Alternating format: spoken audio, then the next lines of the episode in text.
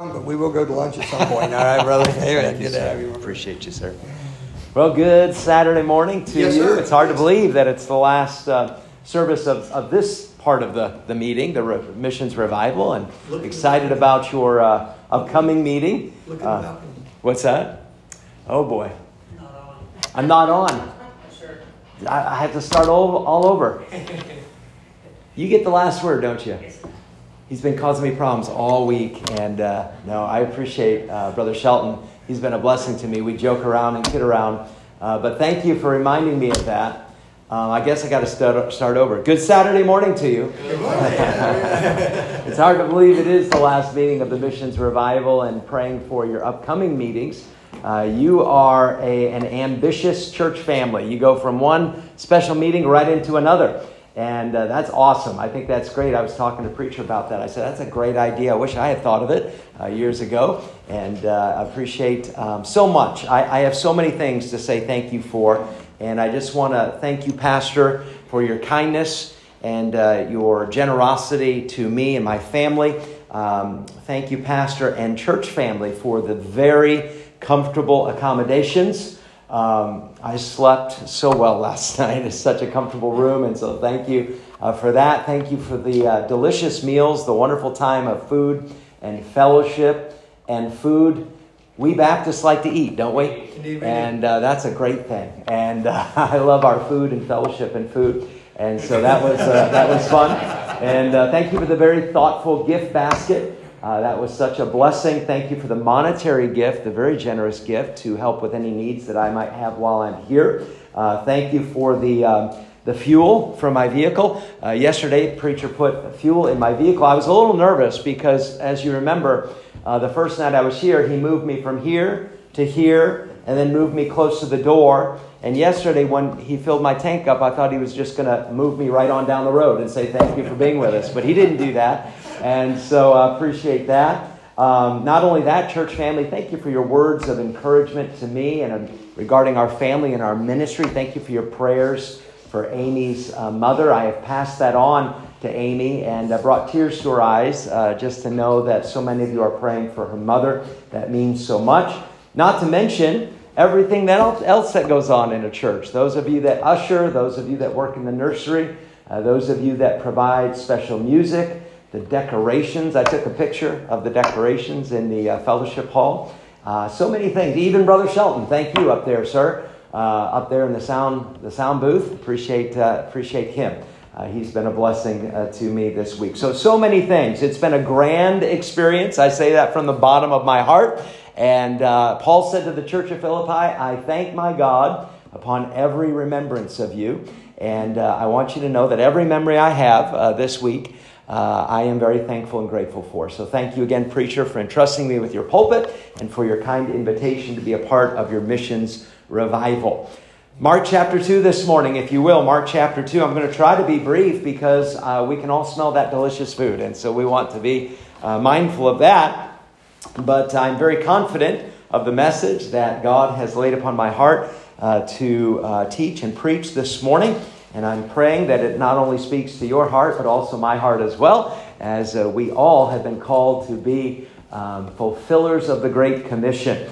Uh, as you find your place in Mark chapter 2 this morning, I want to say this that when I had the privilege of being a pastor for 15 years and we would have missions conferences, I would say uh, to my church family that a missions conference is like three events rolled up into one. I would tell them that a missions conference is like a pep rally. You know what a pep rally is, right? It's where you cheer on the team. It's where you encourage them to go forth into battle, so to speak. And I want you to know that as a missionary, I have been encouraged by being a, a part of this missions revival. And so a missions conference is like a pep rally. Not only that, secondly, a missions conference is like a business meeting. Mm-hmm. As a matter of fact, I believe it's the most important business meeting you'll have all year as you as a church collaborate and communicate, communicate and cooperate on what more can be done to get the gospel to the other uttermost parts of the world. D.L. Moody used to say this a, re- a missions conference is a business meeting where the church gets together to decide the fate of the heathen. And so a missions conference is like a business meeting. Not only that, a missions conference, thirdly, is like a revival meeting. Yes, sir. I love what you call your missions conference. You call it a missions revival. Yes, and we sir. see people saved at missions conferences. Yes, sir. Uh, we see souls surrender at missions conference. Uh, we see young people give their lives to whatever the Lord might have for them at a missions conference. We see Christians, believers, uh, blood bought children of God make the decision to lay up more treasure in heaven than treasure on earth at a missions com- conference. To set their affections on things above more than things that are on the earth during a missions revival. And so, a missions conference, a missions revival is truly three events rolled up into one. It is like a pep rally, it is like a business meeting, and it is like a revival meeting. Well, in our text this morning, we find all three of those events. We find a revival because someone is saved and faith was demonstrated. We see a pep rally because in verse number 12, they all leave glorifying God and saying, and these are my words, we've never seen anything like this before. And we see a business meeting because we are going to find four individuals that collaborate and communicate and cooperate on how to get their loved one, their friend, their coworker, their neighbor, their acquaintance to Jesus. And so, notice with me, uh, Mark chapter 2, beginning in verse number 1, the Bible says, And again he entered into Capernaum after some days, and it was noise that he, Jesus, was in the house. And straightway many were gathered together, insomuch that there was no room to receive them, no, not so much as about the door, and he preached the word unto them. By the way, isn't it exciting that at the Capernaum Baptist Church the word of God was preached? Amen. Amen. Verse number three. And they come unto him, they come unto Jesus, bringing one sick of the palsy, which was born or, or carried of four, carried by four individuals. Verse 4. And when they could not come nigh unto him for the press, they uncovered the roof where he was. And when they had broken it up, they let down the bed wherein the sick of the palsy lay. When Jesus saw their faith, he said unto the sick of the palsy, Son, thy sins be forgiven thee. But there were certain of the scribes sitting there and reasoning in their hearts, Why doth this man thus speak blasphemies? Who can forgive sins but God only? And by the way, if Jesus was not God, it truly would have been blasphemy, but Jesus is God. Um, verse 8 And immediately when Jesus perceived in his spirit that they so reasoned within themselves, he said unto them, Why reason ye these things in your hearts? Whether is it easier to say to the sick of the palsy, Thy sins be forgiven thee, or to say, Arise and take up thy bed and walk? But that ye may know that the Son of Man hath power on earth to forgive sins, he saith to the sick of the palsy, I say unto thee, Arise and take up thy bed and go thy way into thine house. And immediately he arose and took up the bed and went forth before them all, insomuch that they were all amazed and glorified God, saying, We never saw it on this fashion. For just a few minutes this morning, let's look at this truth from this text bringing the world to Jesus. Bringing the world to Jesus. Let's pray and ask the Lord to bless our time together. Father, we again thank you for the bright light that is Lighthouse Baptist Church. Not only in this community, but around the world as they have a heart for missions. Father, we thank you for everything that has taken place thus far in this meeting. We thank you for every effort and labor and all of the work. And we pray your blessings upon this church, uh, this pastor, his family, this church family in a special way. Please uh, bless them richly for their labor of love in um, putting together a phenomenal conference. Lord, I pray that you will bless the missions program at Lighthouse Baptist Church. I pray that every member, every attender would be on board, that would participate and give and pray and be willing to surrender to whatever you have for them regarding world evangelism. Bless our time together, we pray, in Jesus' name. Amen. How do we bring the world to Jesus? How do we evangelize the world? That's what a missions conference is all about, right? In our text, we find three aspects of world evangelism. Or we could say it this way a game plan for world evangelism. And so let's get right to it this morning. The first point if you and I are going to reach our world for the Lord Jesus Christ, number one, it's going to take compassion on a soul. Would you agree with that? It's going to take compassion. It's going to take compassion. Look at verse number three again. And they came, they come unto him, bringing one sick of the palsy, which was born of four. Sometime, somewhere, before verse number three, there was that business meeting that we discussed a moment ago. Again, there was collaboration and communication, and the topic of the meeting was this How are we going to get this individual to Jesus Christ? And that takes compassion. I love the word compassion. If you study the word compassion, you will find that it takes three elements in order for you and I to be compassionate towards someone. Let me give those to you very quickly.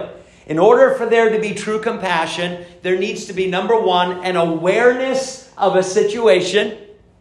Number two, an attitude of sympathy. And then number three, and this is important, an action that supplies the need. An awareness of the situation, that's our head. An attitude of sympathy, that's our heart. And an action that supplies the need, that's our hands. Now, mark it down and please don't miss this. This is very important. If all you have are the first two an awareness of a situation and an attitude of sympathy, but there is no action that supplies the need. Mark it down. You do not have compassion, you only have concern. And there's a difference between the two. We can be very concerned and never do anything about it. But when we take that next step and there is an action that supplies the need, we have demonstrated compassion in someone's life. I think of uh, the text that we look at we looked at last evening in Matthew chapter 9 when Jesus saw the multitudes he was what moved with compassion what was the action that supplied the need pray the lord of the harvest that he would do what send forth labors into his harvest we could go to Luke chapter 10. We won't do so, but you know the story of the Good Samaritan. The Good Samaritan saw that man uh, right. battered and beaten and bruised and left in the ditch to die. And when he saw him, what, what, what happened? He was moved with compassion on him. And what was the action that supplied the need? He got off of his uh, beast, he went down to him.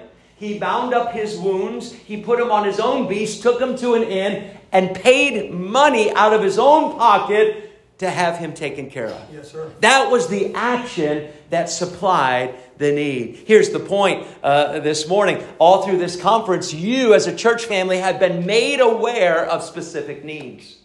Uh, needs in the Philippines, needs with Bible translation, needs with Bible printing. All through the year, you have no doubt missionaries that come in and give you needs. The question is will we go from concern to compassion?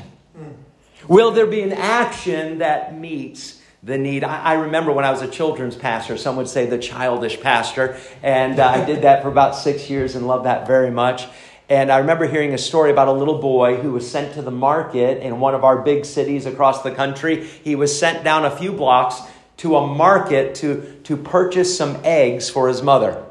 The mother gave him just the amount of money that he needed to purchase the eggs. And so he purchased the eggs. He was walking out of the store, and as he walked out of the store, he tripped and uh, fell on that busy city sidewalk, and those eggs they scattered and splattered all over the city sidewalk, and not one of them uh, was, was saved. All right. As he sat there on the ground crying, people just walking by, very busy, stopped.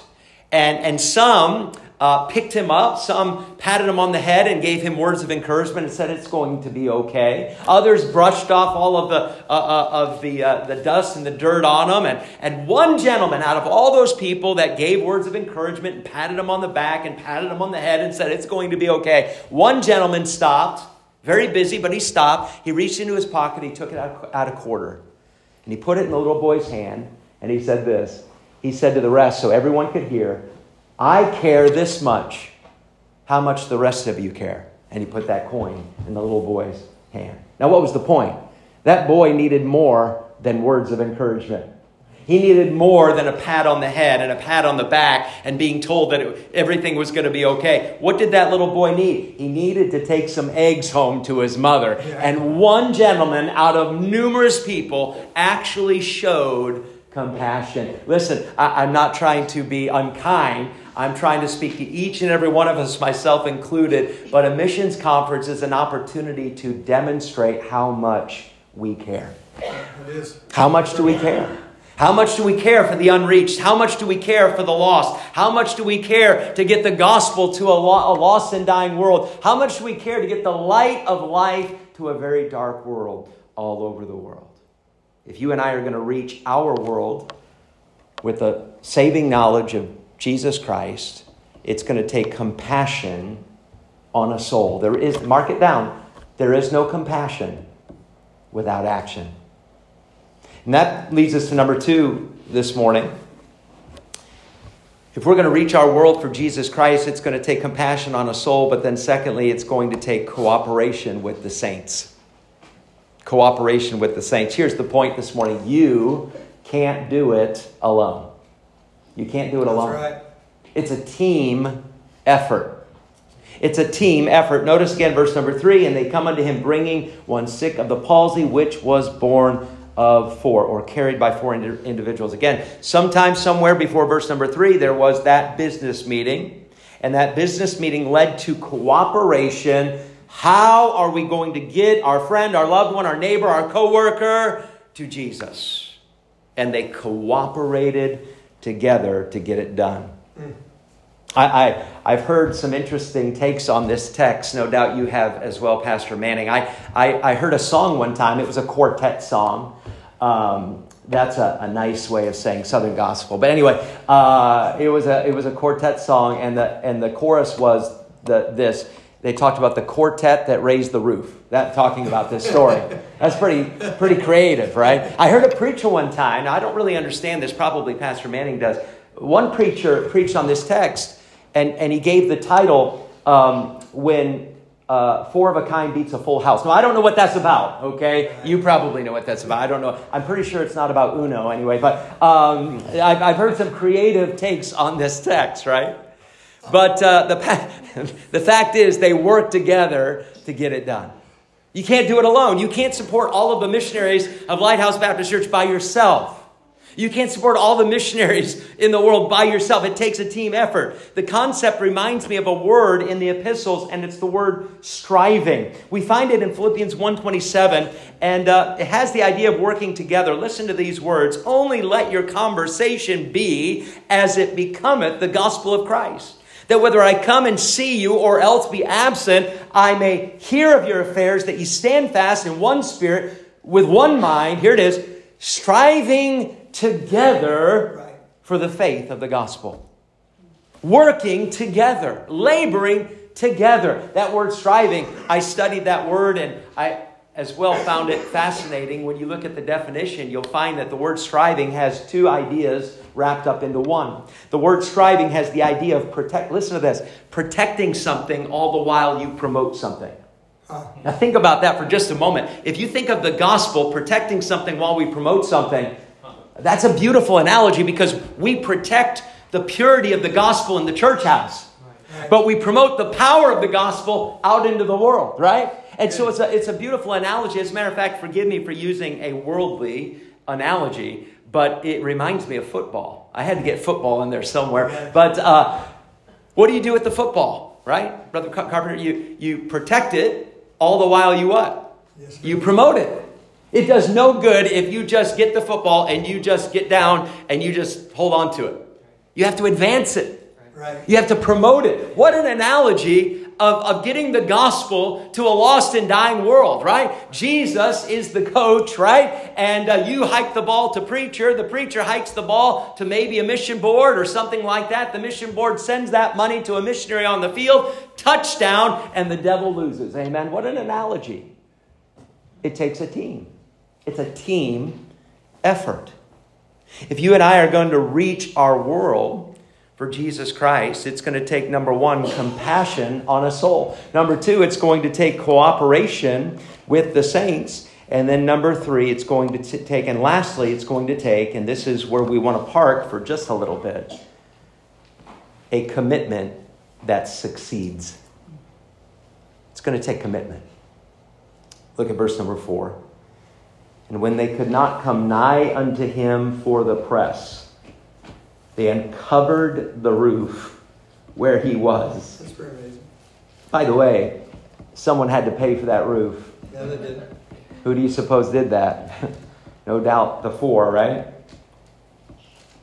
They uncovered the roof where he was, and when they had broken it up, they let down the bed wherein the sick of the palsy lay. When Jesus saw their faith, he saith unto the sick of the palsy, Son, thy sins be forgiven thee. We see from these four that there is a commitment that succeeds. They would not be distracted. They would not be discouraged. They would not be defeated. They would not cower. They would not quit. But sadly, and your pastor knows this, we see it happening all over America. It seems like the first thing to go often is the missions program. I was blessed to have in my church in Mount Vernon a retired missionary couple. Uh, they just passed away not too long ago, uh, over 100 years of age. And Ward, maybe you know them, preacher, Ward and Sarah Jane Harris spent 30 years in Africa as missionaries. Uh, back then it was called the uh, Central Republic of Africa. It's changed its name since then, but they spent 30 years there.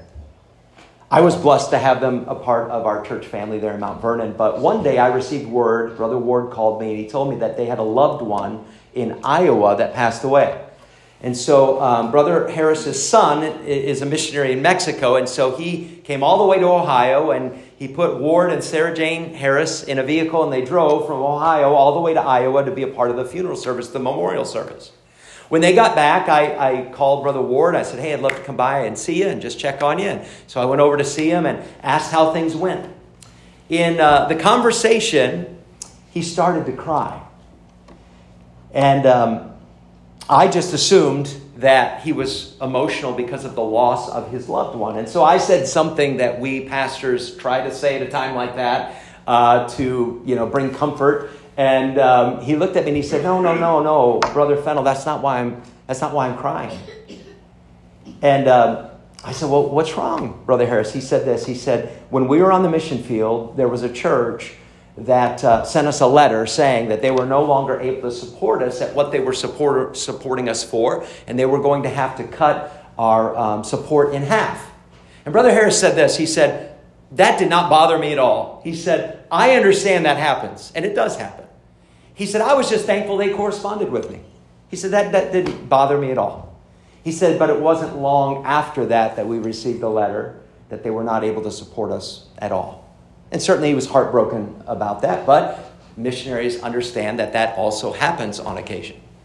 Well, he lost track of that church.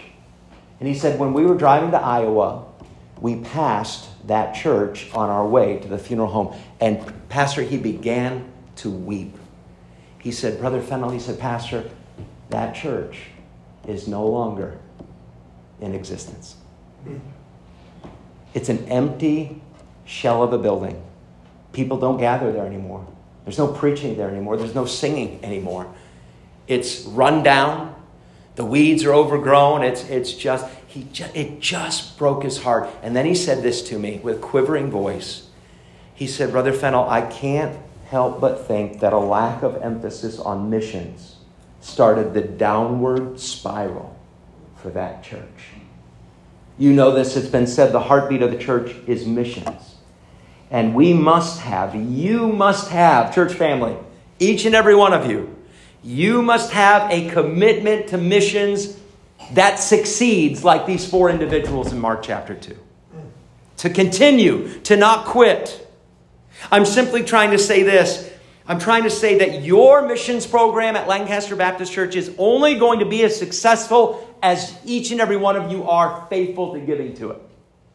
Your missions program is only going to be as strong as you are committed, and may it ever be said of the Lighthouse Baptist Church that you are committed to keep the main thing the main thing. Yes, sir. A commitment that succeeds. Three aspects of world evangelism, a game plan for world evangelism. When I uh, read this story of Mark chapter 2 and these four individuals, it reminds me of a story I read in a book on missions. And in that book that I read on missions, the author told of uh, five young missionaries in India that were traveling 1,500 miles from the southern part of India to the northern part of India to start a church. And uh, this is what he said about those five individuals, those five missionaries. Everyone discouraged them and begged them to stay home. They had no money for train fare, let alone for food or rent. Their answer was this, and I quote If we have no money to go by train, we will walk 1,500 miles.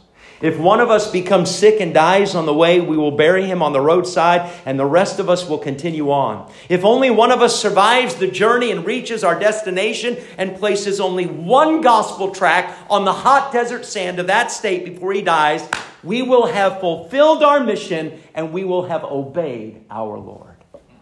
Wow. Why? Because they had compassion on souls. They had cooperation with other believers, with the saints, and they had a, I mean, it's obvious, they had a commitment that would succeed. May God help us to have those aspects in our life. In closing, we find in our, our story this morning the Great Commission. I hope you see it's an illustration, really, of the Great Commission. It really is. Um, but not only do we see the Great Commission in this text, church family, listen, we also see a great commendation. Not only do we see the Great Commission, we see a great commendation. Notice verse 5 when Jesus saw their faith. He said unto the sick of the palsy, Son, thy sins be forgiven thee. The Lord saw their faith. And Lighthouse Baptist Church, listen, as a result of this missions revival, can I say this? Jesus will see your faith. Jesus sees our faith. We act, we obey, and that is a demonstration of our faith, and the Lord sees it, and without faith, it's impossible to please Him. And so you are being given an opportunity for the Lord to see your faith once again in the upcoming year, as God has given you another year to give to missions. So here's the question this morning when God sees your faith, what will He see? When the Lord sees your faith, will your faith be commended or will your faith be condemned? You now have an opportunity to demonstrate your faith, to pray, to give, to be willing to go, to support. You're given another opportunity to demonstrate your faith, and may the Lord be pleased with what he sees. In closing, I remember hearing a story about a man who was a famous artist, he was a famous painter. And he was given the opportunity to paint his depiction of what a dying church would look like. Maybe you've heard this. And so he was given a certain amount of time to paint this portrait of a dying church. And the day came for the unveiling. Everyone gathered in a room, and the picture, the portrait, was up front with a sheet over it. And everybody was talking, trying to figure out what they, they, they would suppose it would look like. And a lot, a lot of people just figured, well, it's going to be a, an old wooden church building with, uh, you know, broken glass. It's going to be in need of paint. Uh, the grass is going to be all overgrown with weeds and, uh, you know, and, and just going on and on and on. And so it came time for the unveiling, and they took the sheet off of the portrait, the painting, and it was a beautiful, it was a picture of a beautiful church building. A large, beautiful brick building with a huge white steeple outlined by a beautiful blue sky, beautifully manicured lawn, and everyone looked at each other like, did this guy not get the memo? What's going on here? Finally, someone had enough courage to, to speak up. And they said, Sir, um, we thought you were supposed to paint a picture of, of a dying church, what a dying church is to look like. And he, he put his finger up and he said, Ah, he said, Look, look closer. And he pointed to the, one of the windows at the front of the building. And as you, as you look closer, you could look into the window. And when he looked into the window, there was the foyer. And when he looked into the foyer, there was a box on the wall. It was a box hanging by a nail on the, on the wall. And on the front of the box, it said World Missions.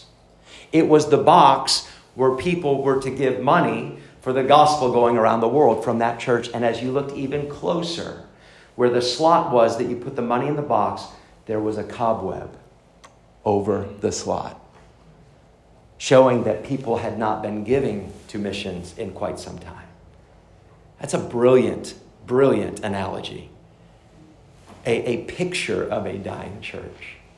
May it ever be said of Lighthouse Baptist Church that you keep the main thing the main thing, that you have a heart for missions, that you have compassion on souls, that you have cooperation with, with other brothers and sisters in Christ, and, and that each and every one of you have a commitment to keep the main thing the main thing. Your missions program is only, only going to be as strong as you are committed. Our heads are bowed, our eyes are closed we see just a, an illustration, really, an illustration of the Great Commission, an illustration of getting the gospel of Jesus Christ to a lost and dying world, bringing the world to Jesus, bringing Jesus to the world. It's a picture. So we see a picture of the Great Commission, but we also see a wonderful, we see a great commendation. Jesus saw their faith, and Jesus sees our faith. And so it's a very simple uh, invitation this morning. Uh, we'll pray here in just a moment. But it's just one last time, at least while I'm here, for you as a individual, as a family, to pray about how God could use you in the upcoming year in the missions program here at Lighthouse Baptist Church. And so my simple invitation is that you would simply pray and say, Lord, what would you have me to give? How would you use me? In the upcoming year in the missions program at Lighthouse Baptist Church. Father, we love you. Thank you again for a church that lives up to its name, Lighthouse Baptist Church. Lord, uh, this is an evangelistic church. This is a church where the salt gets out of the salt shaker, where the light gets turned on, where people put themselves into circulation out into the world doing what Jesus has commanded us to do, so that men may see our good works and in turn glorify our Father in heaven. We're thankful for an evangelistic church. We're thankful for a church that loves missions. I'm thankful for this church, this pastor who has set aside time yearly and throughout the year, even to concentrate and focus and emphasize the Great Commission. I pray, Lord, that you'll Bless now this time of invitation. May each and every one of us, myself included, look inwardly, take spiritual inventory, and see what we could do even more to get the gospel around the world. We love you. Thank you for using us in spite of ourselves. Thank you for including us in your world plan. And uh, I thank you again for this, this church and this church family in Jesus' name. Amen. Would you stand with heads bowed and eyes closed? The music's beginning to play. And we give you an opportunity once again to pray, whether it's here at the front, whether it's right there in your chair, however the Lord is leading. I get excited about this while heads are bowed and eyes are closed. I get excited about this. If you could take every dollar that's been given at Lighthouse Baptist Church for missions and we could post it before you, I know that each and every one of you would say, To God be the glory, great things He hath done. But God's not finished with us. God's not through. He's given us another year if He tarries. And so, what has been done is a blessing, and we thank God for it. But God's not through with us yet. And your greatest days regarding missions could be ahead. And so, don't cut the Lord short. Don't be content to be content. Get on board. Compassion, cooperation, commitment. May God use you in a great way to further His kingdom.